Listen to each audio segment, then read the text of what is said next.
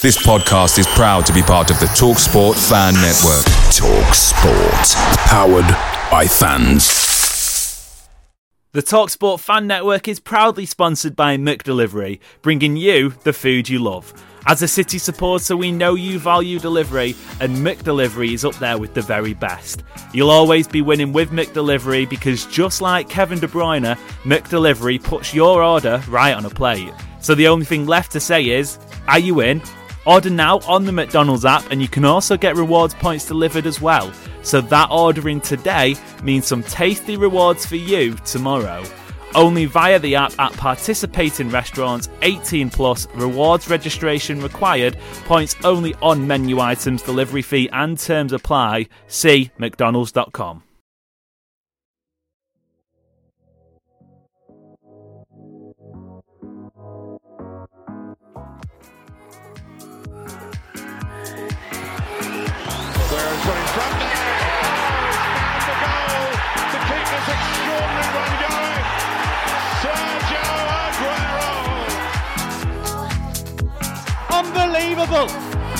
Manchester United 1, Manchester City 6.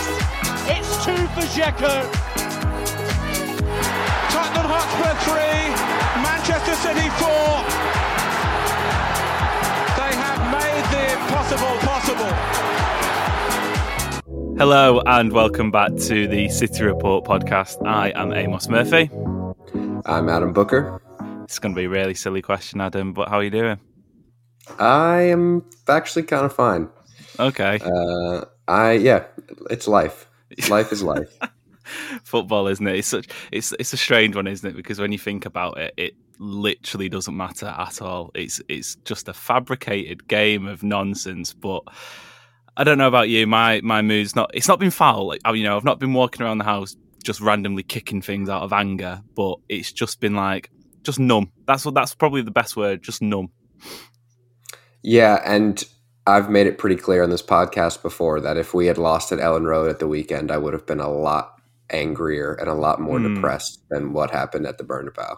Yeah, yeah. Strange on that, isn't it? Two sets of uh, Los Blancos, and it's the Real Madrid one whose whose defeat maybe didn't hurt as much, or, or hypothetical defeat. Um, we'll get into that then. Obviously, it- it's been a while, hasn't it? Actually, we, we didn't do one after the Leeds game. That was a four 0 win. That was a great time. That was a, a happy time.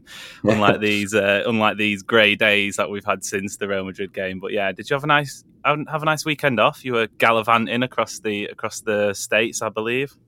Yeah, it was nice. Drove up to my girlfriend's family to see them before we move across the country. It was a nice uh, 10 hour drive each direction, casual. Um, but no, it was nice. And it's up in upstate New York, up in the mountains. Got to go hiking by some pretty rivers. And Mm. uh, yeah, it was a nice time overall. Well, it was it was another bank holiday weekend here in the UK, and I spent it in the uh, in the lovely town of Chesterfield, watching some non-league football, Stockport County, on the brink of a football league return, which was superb. Um, so yeah, so apologies for that. We're, we are back, and you know, picking a good a good day to come back as it goes. Um, we decided to to leave leave it a couple of days after the Bernabeu nonsense before trying to pick our way through it, and, and we promise we won't try and open up as those old wounds that are just starting to heal. But um, but briefly, then we, we do have to speak about it. It's important. City out the Champions League. How did you react then to that absolute bizarre evening's football at the Santiago, Santiago Bernabeu?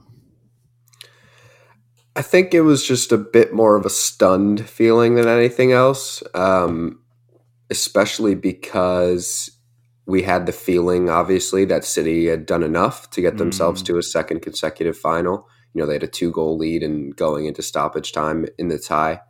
Um, but overall, I'm not one to, you know, kick a door down or punch a hole in the wall out of a football result. The way that I um, show my anger is by just not speaking and sitting and like stewing and vibrating in my chair. Um, but for me personally, actually, it was kind of a weird day because immediately at the full time whistle, my girlfriend and I had to run and go meet up with my sister and some friends to go out to our first post COVID. I mean, if you can call it post COVID, but first concert since COVID had started, Yeah. and it's one of my all-time favorite bands. And they were in my my town here, and it was an incredible, incredible afternoon and evening. Um, so I had to like totally switch out of. Mm. I texted my my um, my sister and her fiance, who is a huge lifelong Liverpool fan, and I said, "Don't utter a fucking word." and then that was it. We didn't talk about football the rest of the night. yeah, it's therapeutic, that isn't it? I remember after the 2017-18 derby at the Etihad, um, was a, the one where City could have won the league against Manchester United, and obviously that was another traumatic day. But City two 0 up and end up losing three three two. Um, oh, it's happening too often. All the uh, unearthing all of these these past traumas. But yeah, I, I was actually meeting my mum in Manchester that same night for a concert, and I, I, on the way there, I was like a little child who'd just been told that they couldn't have any more sweets or they weren't able to go on their Xbox because I was proper grumpy. And I, you know, I'd have been an adult. I was, you know, I wasn't just like a little child at that time. But, um, but yeah, it was a, it was a nice, it was a really good evening, one that will, you know, stick by me for a long time because you do remove yourself from that sort of immediate bubble, and it, it's different. Um, but but in terms of this game for me, it was completely different. After full time, I just went, I huffed, I puffed. I got a bottle of red wine. I went upstairs to my bedroom. I opened said bottle of red wine, and then the last time I touched that bottle of red wine was when it was empty. And then in the early hours of the morning, decided to decided to try and fall asleep. But I think the one thing that hurts the most for me isn't the immediate aftermath because you can deal with that and you can pick through it and whatnot. It's that initial moment when you wake up the next day and you know everything's okay and you, you, you just normal wake up and then like a millisecond later it hits you that actually that just happened and that i think that's probably the most sinking part for me. Yeah it was i don't know i've been i'll have these moments of sheer depression but they'll only last about 30 seconds. Yeah yeah. And then i still kind of realize that there's for me bigger fish to fry and there's like it's one thing if if that was like maybe the final and it's like now we've got to wait 12 weeks for football like 12 weeks Yeah, to put things yeah. right whereas in many ways there's still avenues for city to put things right this season um, i've been very adamant on this podcast that my view on a successful season for this club is always you win the league and anything other than that is a bonus so I think I still think that City are in pole position to have a, another fantastic season, and I think that's probably the thing to focus on for City fans now is just maybe avoid social media for a bit, um, like I have the last few days, and um, look forward to hopefully a, a Premier League trophy in the next couple of weeks. I don't know how many people will listen to this podcast. I'm going to put out a, a, a slight guess and say it's probably not going to be our most listened of all time, but you have to be some sort of sadist to be putting yourself through a Manchester City podcast this this soon after the Real Madrid uh, the Real Madrid game. So I, I salute absolutely everyone who's listening along. But yeah, it is it, it is strange, isn't it? I think for me, ironically, actually, I, I I wasn't too bad after the Chelsea final last season. I thought City made a Champions League final. That's superb. How many teams win it in their first season? Again, after the Real Madrid game, I wasn't too. I, I was like like you. I wasn't angry. I wasn't you know enraged. I wasn't you know let down. Well, let down maybe, but it, I just felt as if like it happens. And I've I've said this in a couple of tweets and an article as well. But if there's one team in world football where that's going to happen, and if there's one competition in world football where that's going to happen, and if there's one stadium in world football where that's going to happen, it was Real Madrid in the Champions League at the Bernabeu, and the stars didn't just align really for Real Madrid, did they? The bloody the planets, the solar systems, the gods, the any supernatural being imaginable aligned at that moment in time for Real Madrid, and and you really do have to hold your hands up and say, yeah. That's Real Madrid in the Champions League at the Bernabeu. It happens. It's happened this season. Let's put it: the City are not the first pe- people or the first team to experience that, albeit in that fashion, maybe. But you know, I don't know what people were expecting until it's done. And we've said this before: until it's done in the Champions League against Real Madrid, it isn't done. Yeah, exactly. And it's funny you mentioned the, the final against Chelsea last year because the morning after the the Chelsea game, I had to drive about three and a half hours to go watch the Portland Timbers, who are of course my uh, MLS club, uh, play an away day in, in Philadelphia, and um, those three and a half hours, all I did was consume content and analysis of the final because I Okay. wanted to understand what went wrong and which I mean we we all kind of know what went wrong Yeah, but like I yeah. just I guess looking for the confirmation from every single outlet and podcast and whatever I could Mm. find whereas I have yet to read anything I've yet to listen to anything I probably never will um, about the game on Wednesday night because it's just one of those hold your hands up and Yeah, how do you think like how do we think QPR fans felt in, in 2012 you know yeah, like uh, QPR wasn't wasn't pointing fingers at Nedum Onuoha and saying you should have done this or, or Shaun Wright Yeah. Phillips should have done this or you know like but there's nothing that could have been done about that moment it was a couple of flicked headers in stoppage time and let's be honest City aren't built to deal with situations like this they aren't built to deal with the, the chaos and Mm. come from come from behind victories and things like that. And once those two goals went in, I think it was kind of the feeling was there's there's no goal in this for City. I mean, that was the feeling that I had. I don't know about other more optimistic people. yeah, yeah. Um, but yeah, you're spot on that it was it, it is still a bit of a different feeling from uh, Chelsea last year.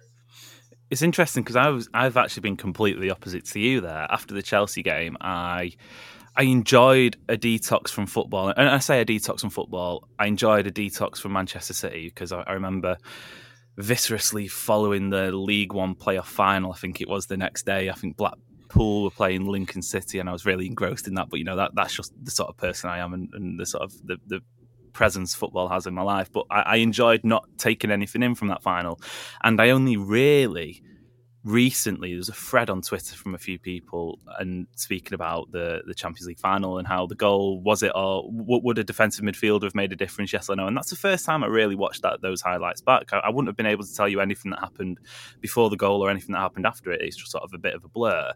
But for this Real Madrid game, rather surprisingly, I was I was open to taking stuff in, and and I remember that at the night time I was reading match reports from you know prominent journalists and. Um, I think Barney Ronay in the Guardian he, he, he basically summed it up perfectly by saying control loses to chaos, chaos, and that's exactly what it was. I think that you know if you've got five words to sum it up, that's that's what you say.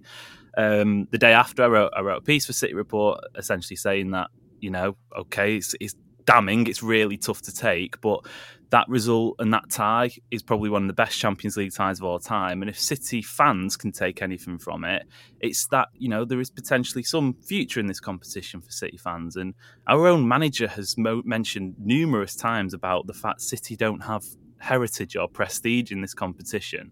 That might not come until we win the trophy, but it's games like this I feel where you have the the incredible moments like the say Atletico quarterfinal, digging in, digging in deep to get through. But then you also have to balance that across the the negative moments and, as well. And City will win a Champions League. I'm confident of saying that. I, I'm not confident of saying when it will be. And you know, if I'm to go on record, do I think Guardiola does it? Perhaps, maybe not. But the foundation's being built, and yeah, it hurts. It really does hurt, doesn't it? But nights like that, semi-finals against Real Madrid, all you have to do is look at the 2015-16 one where it was a non-event from the first whistle, and then this one where Real Madrid are, are extremely fortunate to beat Manchester City across two legs. It's it's quite the journey, hasn't it? That, that's I guess what I'm trying to say.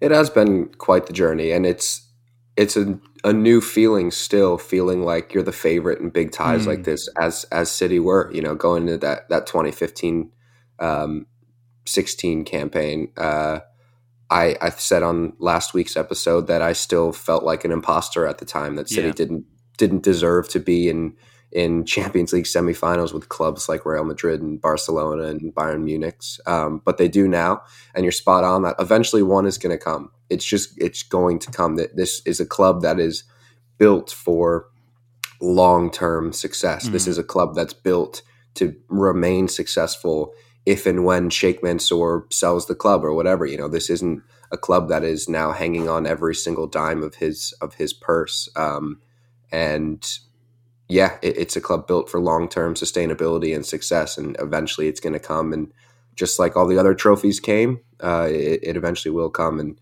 like you said, there's there is just this feeling of some of the clubs with the heritage and the decisions won't always go your way, the bounces won't always go your way. Whether you feel it's some sort of corruption from referees or just the gods putting a divot in the grass, things just don't go your way at times. Mm. Um, and City will continue to learn from things like this. Every single step of this Champions League journey for this club has been a learning process, whether it was struggling to get out of the groups between kind of 2012, 2014, 2015 to figuring out how to get past the round of 16 to getting past the quarterfinal to getting through a semifinal. Mm.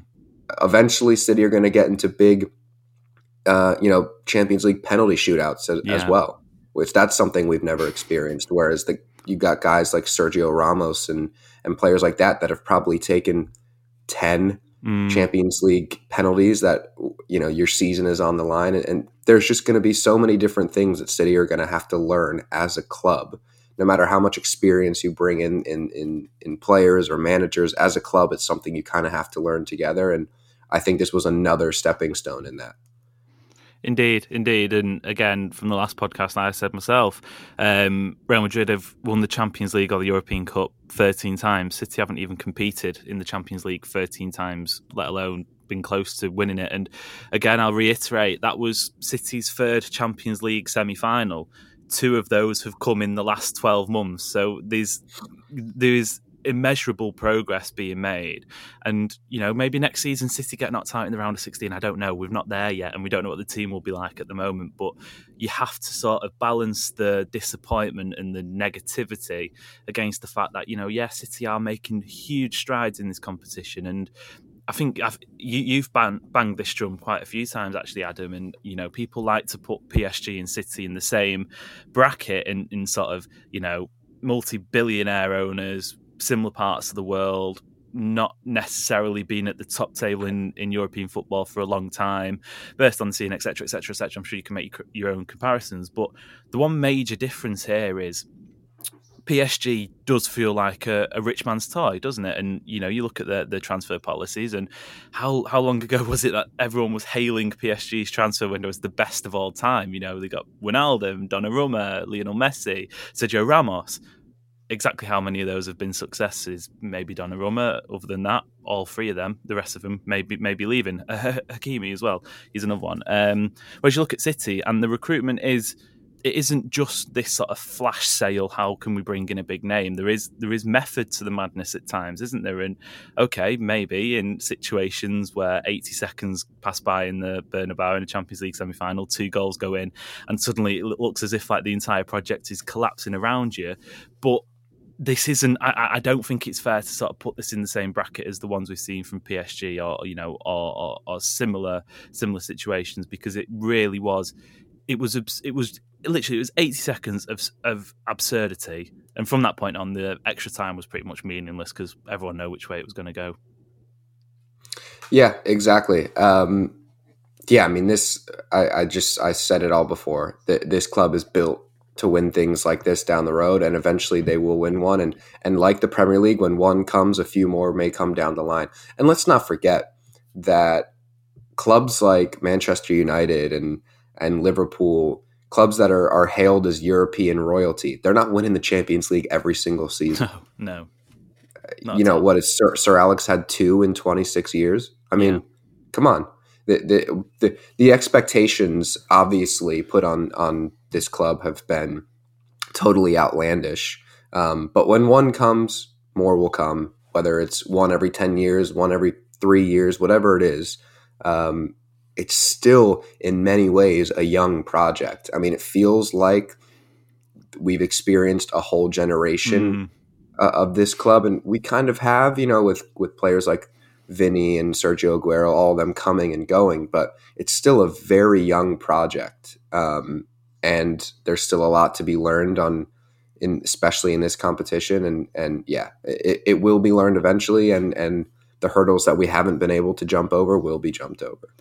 If there's one man who knows what it takes to sort of take a club from let's say the European middle classes and really make them one of the biggest on the continent, it's Pep Guardiola because let's not forget. I think most people who who who might be listening to this are of similar ages, let's say, and, and you know would always have presumed Barcelona, growing up, to have been one of the greatest teams of all time, and have always been there. They didn't win their first European Cup till 1992.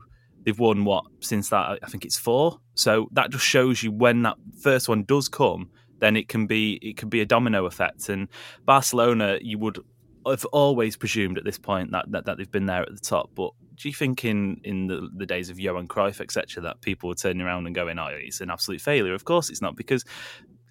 to use the, the perhaps the most overused cliche of all time, Rome wasn't built in a day. City's Champions League journey won't be built in a day. They will be back, and you know maybe reform happens down the line in the coming years, which makes it harder or easier. I don't know, but when you look at the, the format of the competition, City going to be in the knockouts, mm, I'd say 99 times out of 100 when you play those games. It's just how it's built. Big teams go through. And then you're getting into seven games of absolute luck at the end of the day, really. And, you know, fair play to Liverpool. They've made it to the final. They've, they've had adversity. But would City have been able to replicate that with, with their knockout journey? I'd say confidently, yeah.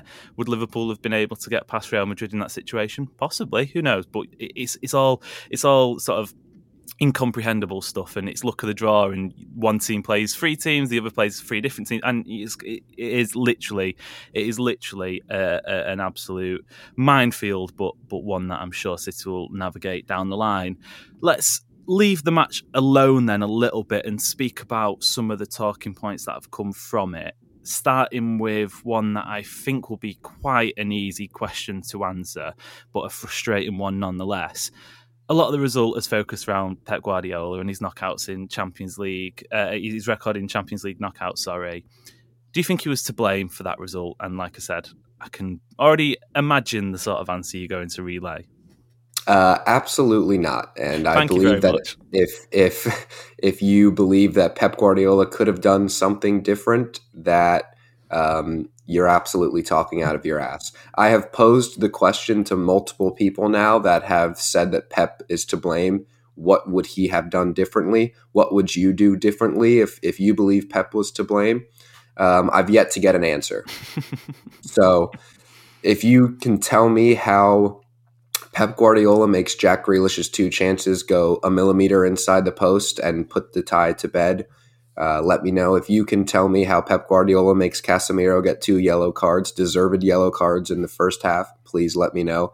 If you can tell me how Pep Guardiola stops two flicked headers from going in, please let me know. And I would absolutely love to hear the answer because what what could he do any differently? He picked his best lineup. Mm. He made the right substitutions. Kevin De Bruyne needed to come off the field because he couldn't run 10 feet without keeling over. Um, it, you know, he that's the that's the one thing I've seen is people are saying, "Why'd you bring your, your best player off in the 70th minute of a Champions League semifinal?" City scored the goal afterwards. Yeah, and and it came from Gundogan. It came from yeah. Gundogan, didn't it? That that little reverse pass into Bernardo. Does that? Well, of course, De Bruyne can pull that that pass off, but is he in that position? Probably not. He was very high up and, and he looked out of sorts, which is strange because he had a rest at the weekend. I know, but that substitution put City in the final essentially, didn't it? Real Madrid yeah. only needed one goal before that, and it I don't know, it kept the tie alive. You could say. The only people that truly believe Pep Guardiola was to blame are the same people that I referenced that don't believe there are any human beings on a football pitch that they're just robots or video game characters or people who who only consume talk sport as their football content. Yeah. That's the only two yeah. people that that can truly believe Pep Guardiola could have done something differently in this tie. And rather disappointingly, and it, it's becoming a common occurrence, really. This isn't it, and maybe it's the a state of the industry. But I was seeing journalists and members of the media who, you know, aren't part of that talk sport cult, if you like. You know, they're not part of that.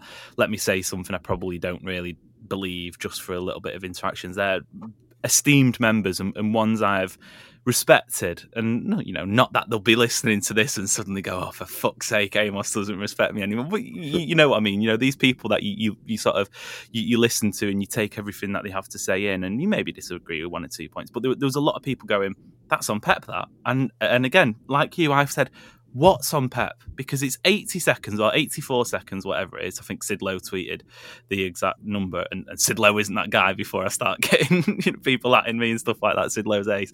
Um, but the, the, it was 84 seconds, whatever the, the timestamp was you cannot legislate for that. You cannot legislate for that. You can look back and go, well, if Ederson, or to start off if Cancelo doesn't try and hero ball across into the into the box in the 89th minute, whatever it is, and then Ederson doesn't volley it to Courtois as soon as he gets the kickoff. You know, there's moments there which I suppose if we're playing devil's advocate, you could say the manager goes, don't kick it long from the kickoff. But you know, this is like under eights level of, of input from the manager. Like that, sh- that should have been on. You know, he a, a professional goalkeeper should know that or whatnot.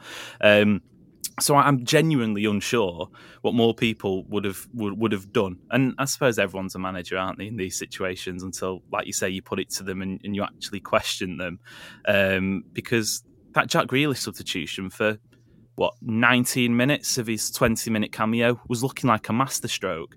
If I, I, I genuinely have no idea how any of those two chances didn't go in. That Courtois save is, well, put it this way: if Real Madrid go on to lift the Champions League, Courtois idolised forever because that, that that's what got them there, really, wasn't it? That that was the second of the two. Um, possibly you can do a little bit better with, with the first one. I don't know. He rounds the keeper and it, it's a tiny bit of a scuff shot, but he's off balance and it's a great defensive block. And you know, it is literally it is literally just one of those things. And I'm not buying the idea that it's a mentality problem and that Pep Guardiola's teams are too emotional or you know they don't know how to see a game out. Blah blah blah you just have to go back the previous round to the Atletico tie, and that's literally what happened. I mean, it's really just human nature, isn't it? Just looking for somebody to blame Yeah, when yeah. you're hurt by something. Fair enough. Uh, you're blaming the wrong person. I'll put. I'll just put that out. I, I think it's such a non-story. Um, just even speaking about Pep's Yeah. role in all this, um, but I think the best place to end our discussion on this is the front page of Marca the next morning was "Let God come down and explain it." Yeah, spot on. And Pep Guardiola can't affect God. if you believe in that kind of thing, he can't have an impact on what God comes comes down and does in in the Madrid night. All right, Yeah, so yeah. move on. Yeah, it, it really was biblical, and I think it's one of those. I personally, and I'm, I'm sure you're the same because we spoke about this, but Real Madrid as a football club aren't highest on the list of teams in Europe that I respect or enjoy. But even still, if we're neutrals in that situation, and I mean like it's literally against any team, it's not against United or Liverpool where we you know actively willing the other the other team on.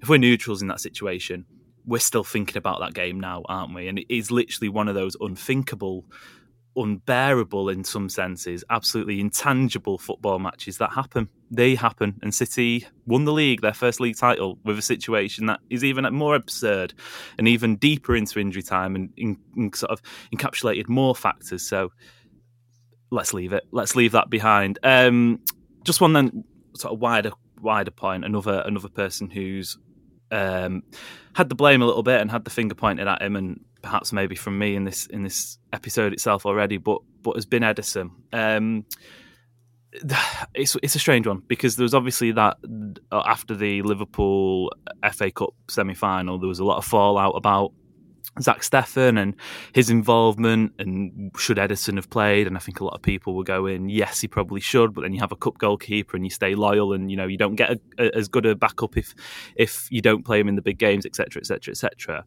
But then there's some suggestions starting to creep up that perhaps City might need a new number one to replace Ederson as the you know first choice goalkeeper.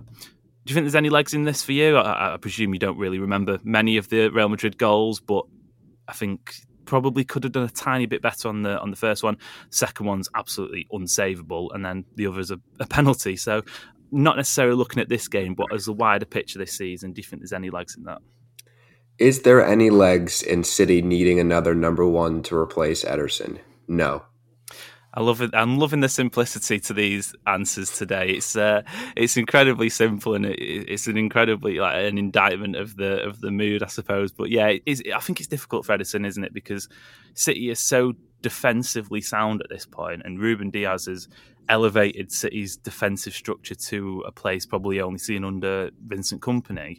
The chances City concede are, are sort of such high, uh, such, low quality in, in terms of like the, the chance of the scoring for the opposition, like high quality chances, I should say. More, moreover, um, I'm thinking of that Benzema goal, his first one at the Etihad. Like it's a quarter chance. It's not even a half chance. It's not even a full chance. He gets it out of nowhere, tucks it into the far corner, and you have a you have a situation where opposition players are scoring, scoring such great goals.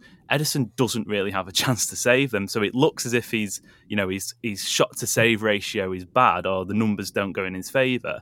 But when you actually look at the chances City concede, you go, well, that's a fantastic goal, and there's next nothing you can do about it. He also makes a lot of big saves.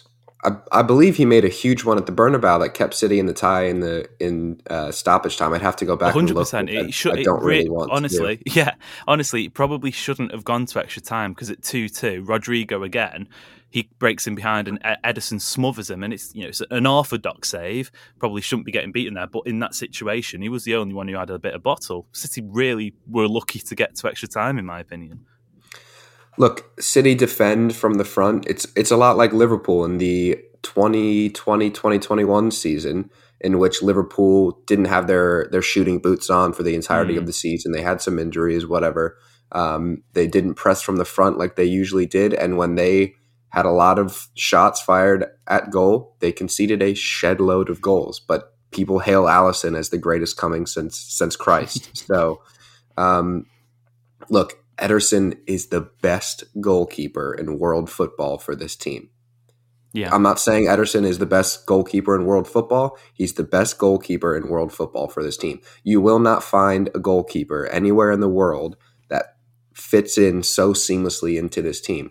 He doesn't the thing is is like in order for City to win games, he's he doesn't have to be David De Gea. He mm. doesn't have to be making mm. 10 kick saves a game to to stop 10 goals coming in. He all Ederson needs to do is save the shots that he should be saving, which I still think that he does, and and City will win most of their games. City are the most dominant team in England in the past five or six years. Mm. Who was in net? It was Ederson. Yeah, yeah. You don't need to. You don't. Bro- you don't fix things that aren't broken. Yeah. Again, I think it's just. I think it's just scapegoating. I think it's looking for somebody to to convince yourself there's a reason why you're hurt. Yeah, there's a reason Guardiola in his in his second season, having already brought in was it 20, 30 million odd for Claudio Bravo, then went on and spent another 30 million on Ederson because he recognised that he's so crucial in this league, in this in this system, in the way City wanted to play, to have someone who can not only save shots, and again, Alisson's probably the better shot stopper. I don't think anyone would deny that. He's been absolutely crucial for Liverpool this season. One on ones has, has bailed them out a number of times. But then also you in, introduce the, the build up play sort of thing as well. I, I don't. To, to, be fair, I don't think it's probably Ederson's most vintage campaign. There are a couple of goals. Most recently, I'm perhaps thinking Watford's at the Etihad, which in the grand scheme of things doesn't really matter unless it goes to goal difference. But that was one where maybe he could have positioned himself better. But it's another superb finish. And there's one or two where you think you know you could do better there, but can't all goalkeepers like it's such a such a difficult position, and you come under so much scrutiny. Um, so we've had we've had two questions so far. We've had an absolute utter refusal for the for the first one. We've had somewhat of a refusal, but I've made the the sort of the the, the weak case for the second. I think this could perhaps be the most. Uh, controversial or the most talkable and it's about squad depth because I don't think we've addressed this outright on this podcast before. I think we've we've done a lot on transfers and a lot of who should go, who should come, etc. But I don't think we've actually spoken about the the sort of the philosophy, if you like, of, of Guardiola and, and his size of the squad because 17 first team players, I think it is, and I think we're, seeing now that having that number when injuries start to come in and you know damaging muscle injuries not just knocks not just little bruises here and there actual injuries that are going to make players miss months even months on end perhaps it isn't really the most sustainable model. And we saw it in that Real Madrid two-legged tie actually if Kyle Walker plays, and I, I, actually he played sixty minutes of that, and City didn't concede once in the in the other part of that game. They conceded what was it six, I think it was. So you know, there's his importance, and it's the same with a couple of other players, really, isn't it? So, do you think City's squad depth is an issue? Does City need a bigger squad? And then, obviously, if so, in what areas would you be most looking to to bulk her up? Um, Yes, I think City need a bigger squad. Um, and I don't necessarily think that it means we need to bring in a handful of um, 50 million pound players. Um, you only have to go and look at Liverpool. I mean, City fans are going to hate this, but you only have to go and look at Liverpool and see a really successful way to build squad depth. I mean, you know, you look at somebody like the the left back Tsimikas, who I think was like 12 pound, 12 million 12 pound. pound. According to Liverpool fans, he probably yeah, was only yeah. 12 The net the net spend was twelve pound, wasn't it? Yeah.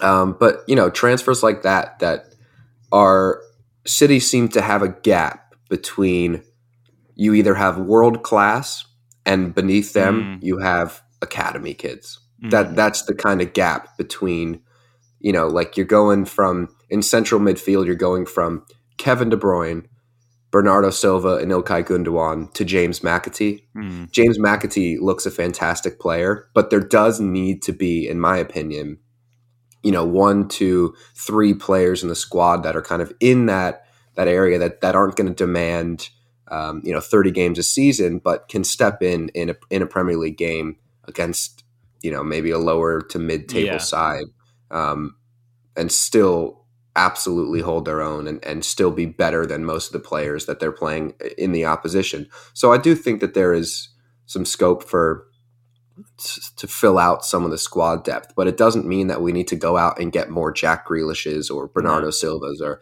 or whoever. Um, and obviously, the the spots that you would want to fill out, I think obviously fullback would be one. And I've made the case already on here that I think the midfield needs an overhaul in the next few years. We've got some players coming down to you know 33, 34 years old.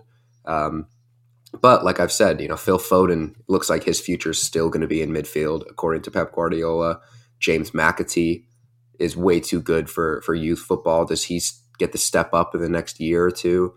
Um, so it doesn't necessarily need a, a spending spree, but it, I think it does need a little bit of filling out. Yeah, not to do my best Game of Thrones impression, but um, it does feel like a transition is coming, doesn't it? And it, it, that midfield essentially is looking like there could be a massive overhaul. You mentioned some of the names there, and I think we're, we're sort of if last season was the, the peak of the mountain for Gundogan, we're, we're definitely well on the decline, and that's nothing against him. He's, he's been an unbelievable servant, an unbelievable footballer in his career, but age catches up with you sometimes, doesn't it? Um, I, gue- I guess it's weird, isn't it? Because it's another one online where people haven't watched City or you know are casual football fans and us absolute boffins who consume as much as we can.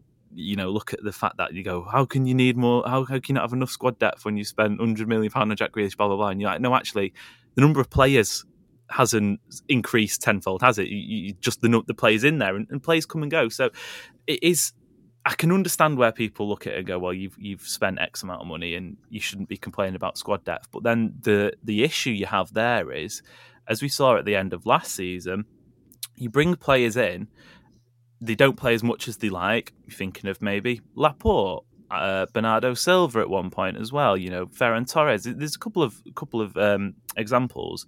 They get restless and they want to leave.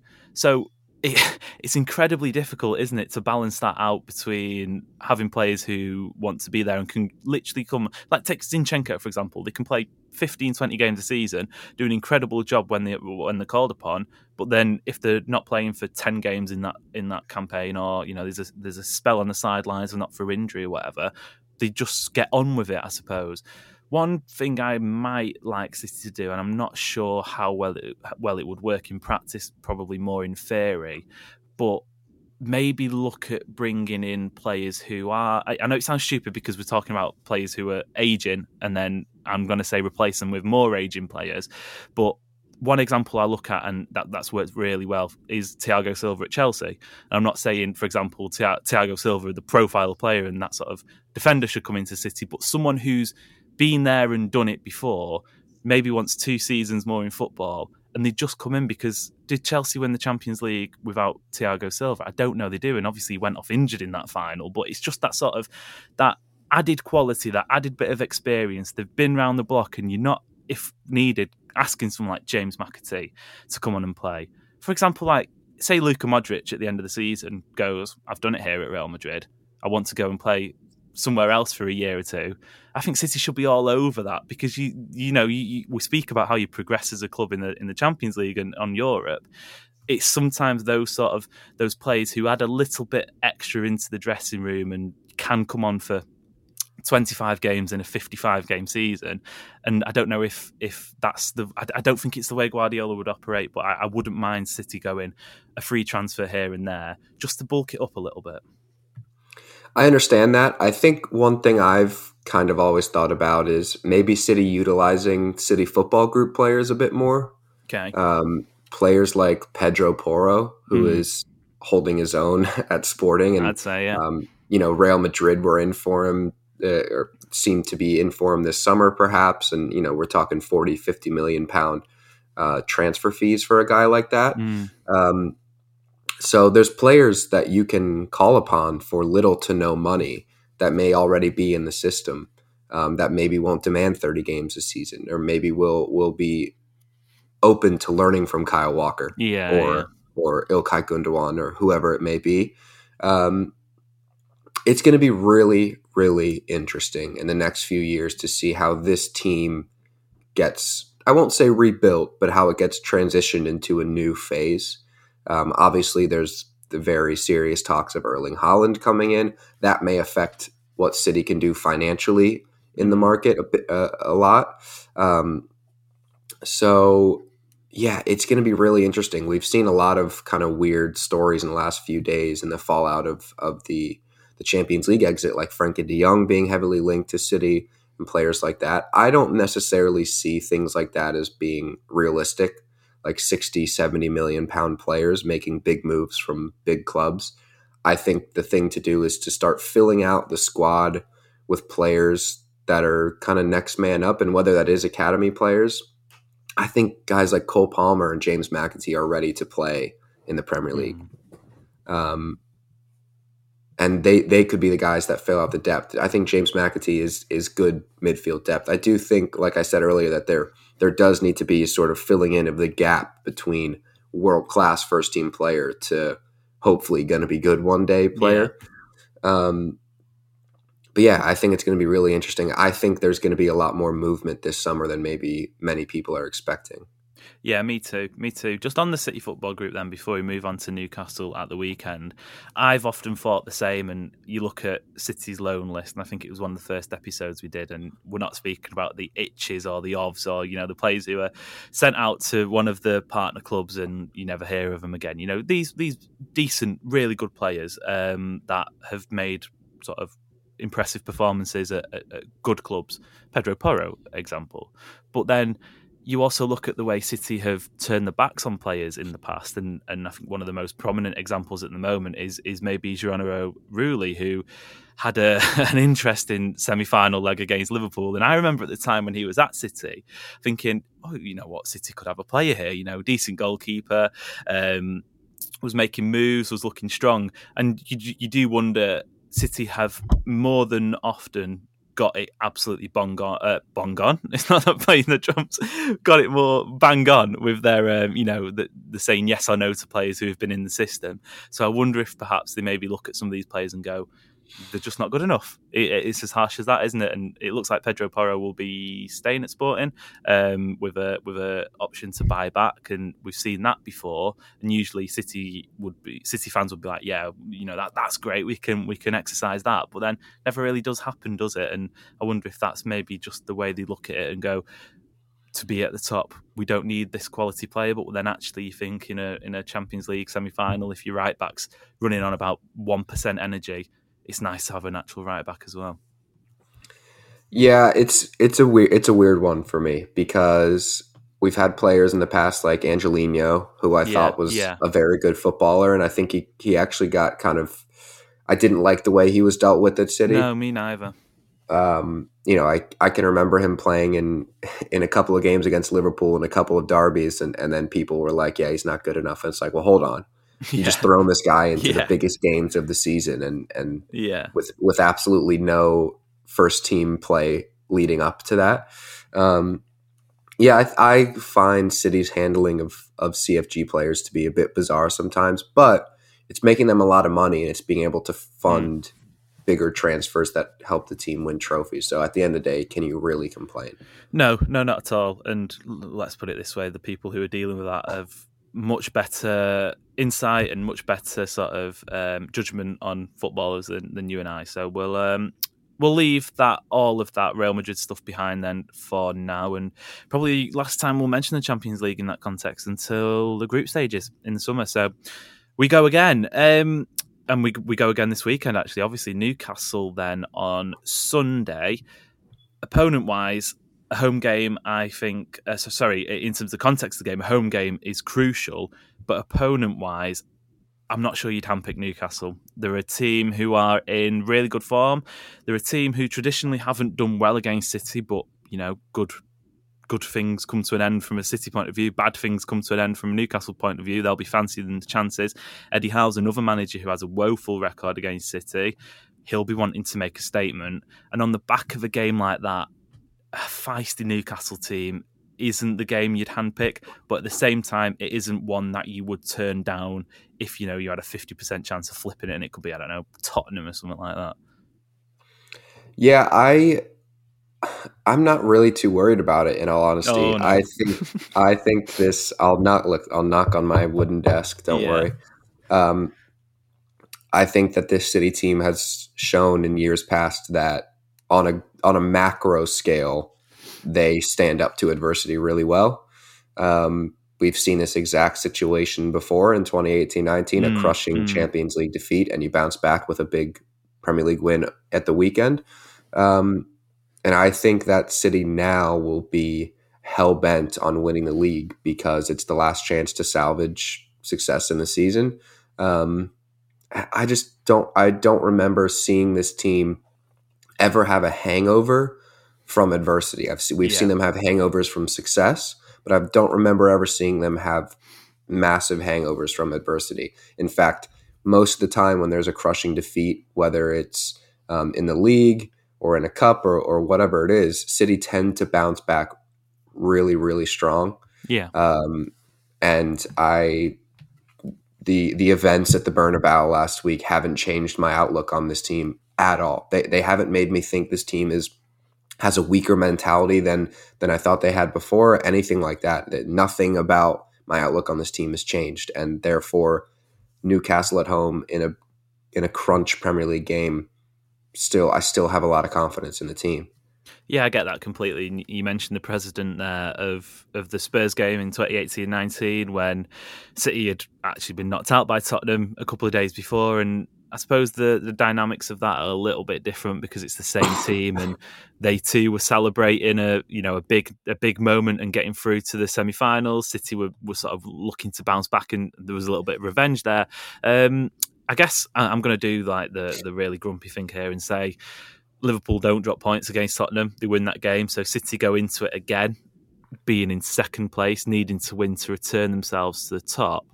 In terms of the context of the season, then, and I suppose it is a case of every match as it comes to use that old managerial cliche. But how important is this match then? Because what are we on now? Four games of the campaign left: Newcastle, Wolves in midweek, West Ham away, and then Aston Villa on the final day. The margin for error has it's not only slim, but it's disappeared for City now, hasn't it? And unless there's a favour elsewhere from um, Liverpool's opponents, which, for the record, I don't see them dropping another point. I actually don't see them losing another game, including the Champions League final, which is a scary prospect, and obviously the FA Cup final there as well. But how important is this game then to make sure that City set the rhythm for what's to come in the next what 14 days or so? I don't think it's any more important than before getting knocked out of the Champions League. Um, it was always a, an important game. Every single Premier League game is equally important from here on out. Um, and it again, I don't think it matters what Liverpool does does either. Even if it's funny, I actually think that if Liverpool drop points, the game becomes even more important. Yeah, yeah, me too. Me too. I, I don't think I I think Liverpool winning and and you know jumping City in the table for the time being is the status quo. Um, and I think that's that. Then if if Liverpool drop points and now you have this chance to go you know three or four points clear, then then maybe it, it gets more more important. Yeah, but yeah. it was important five days ago. It's going to be important ten minutes before kickoff. It, it- like nothing has changed. Uh, there, I really, really can't wait for two or three weeks down the line now, or even like you know the week leading up to to the Villa game and the final final week of the season when we've kind of forgotten about what happened at Real Madrid because mm. I feel like people are letting this Real Madrid calamity affect everything that's going on at the club when it just it doesn't. Yeah. Like City have switch can switch from competition to competition with no problem. They've shown that in years past. It was a big game 5 days ago. It's a big game now. It's a winnable game. It's it's Newcastle at home. Newcastle were horrible against Liverpool last weekend. Mm. They were they were terrible. And had they played well, they might have actually taken something from that game because Liverpool weren't great either. But look, if City show up and they play the way we expect them to play at the Etihad in a big Premier League game, they'll win the game. It's just that simple. Uh, it's weird, isn't it? You mentioned a little bit before. Obviously, if Liverpool drop points, then the game becomes more nervy. And and weirdly, I often find City in the midst of a 18 game winning streak are probably more susceptible to drop points than on the back of a, a crushing defeat like this. Um, it, it's bizarre, isn't it? And if there's one team in world football you'd, you'd back to bounce back after after adversity, it probably is City. The the list of examples is is longer than most other clubs in in the last decade or so, and you, you just have to back them. That, that, that's as simple as it is. You just have to back them. And if Newcastle get something, then it's probably because they deserve it. Because City to to sort of collapse again would be an incredible. Well, it wouldn't be incredible. It'd be fucking atrocious. But it'd be, uh, it, you know, it'd be it'd be a turn up for the books. Let's put it that way. Um, just then to wrap up and a little bit of philosophical thinking because I mentioned before we, we, both watch a lot of European football and and we both take in a lot of different leagues and across the continent there are there are some I'm thinking of Spain um, I'm thinking of potentially France as well where it isn't just their final game of the season that's played on the uh, at the same time. All clubs play at the same time. It's two or three before that. We're obviously in a situation now where Liverpool play all of their remaining fixtures, bar the last one of the season, before City. Is that good? Is that bad? That's a debate for another day. But do you think then, perhaps going forward, if you were, if you were in the boardrooms of the FA and the Premier League, you would be pushing for a situation where you have the the last few games of the campaign all kicking off at the same time, or are you quite content with how it's one team plays, the other has to chase, etc., etc.? I don't really have a problem with the the structure now. Um, I think it's just kind of luck of the draw that it, it wound up that way. It could have very easily been switching off each week, one team playing before the other, and the next weekend it's the other way around. Um, and I don't think it really bothers the players that much. Mm. Typically, when the players are asked, they don't say that it affects them at all, and I kind of tend to believe them. Um, I don't think the players do nearly as much results watching as we do. You know, they're mm, they're still yeah. going to be focused on on what they have to do, and especially with City, the, the league title is in their hands. They don't need they they don't need to care what Liverpool are doing. They just need to win their own games, and I think that was the the message probably in the dressing room in, in 2019, and it's probably the exact same this year. So no, I I don't necessarily think it needs changing. Um, if there was some sort of pattern of clubs that play first tend to chase down and win the title and uh, something like that. But I don't think it. I don't think it's really an issue. I, I seem to remember Liverpool playing first pretty often in 2019 as well. Yeah. Um, and we saw how that turned out. So no, my, that that might not have been as philosophical as you wanted an answer, but um, no, I wouldn't change anything. I, this the title of this episode should just be no. Yeah, yeah, yeah quite literally. There's been uh, not much wriggle room. Um, I'm gonna I'm gonna take a little bit more of a controversial answer and say that if I was a conspiracy theorist, which I absolutely 100% am, I would look at the the way the broadcasters have scheduled the run in, and I don't think it's a, a favour. Well, I suppose it is favour in Liverpool. You could look at it that way, but I don't think it's a, a sort of an anti-City, pro-Liverpool stance. I think it's more of a pro-chaser, anti-leader stance in this in the fact that if City play first, more often than not, they then go, what would it be, four points clear? That sort of doesn't really have much drama for the Liverpool game that follows. And I, See, I think, I think it does because now that now the chaser is is they have to win. E- either way, if someone drops points in the first game, the other team has to respond. I just I think it doesn't matter either way. No, because I, I, I, I do think if you have City going after, it, it sort of makes, in my mind anyway, it makes the title race go on for for longer than possible. Because if Mm. you know if, if Liverpool drop points after that, City have a four, four point lead, they can then go seven points, you know, etc. etc. And you may be getting into a situation where in April there's a, a psychologically sort of unbridgeable gap. But um, we'll we'll leave we'll leave the absolute nonsense speaking for another episode, I'm sure. Uh, before we jump, then Manchester City women they at the same time as Real Madrid. Second leg, a much more successful game for them. They beat Birmingham women 6 0. So they only need a point in their final game of the season against Reading to secure Champions League football. So it's nice one City team having a good time of it this week. Um, Adam, before we get out of there, have you anything to add, football or non football related? I do not. I think it's just another. Uh, I think we need another few days off, to be honest. just, just absor- hopefully a a fantastic result this weekend and just kind of reset everything, get mm-hmm. the get the whole wagon running again.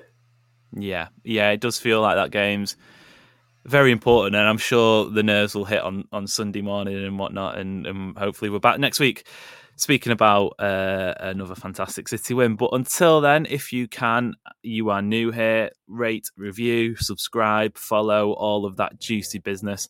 It really, really helps us out. Drop us any questions you might want us to answer or any responses to this episode on our Twitters. You can find them in descriptions, and I suppose you could just search our names. I'm sure they'd pop up. Um, other than that, been an absolute pleasure as always. I've been Amos Murphy. I've been Adam Booker. And until next time, see you later.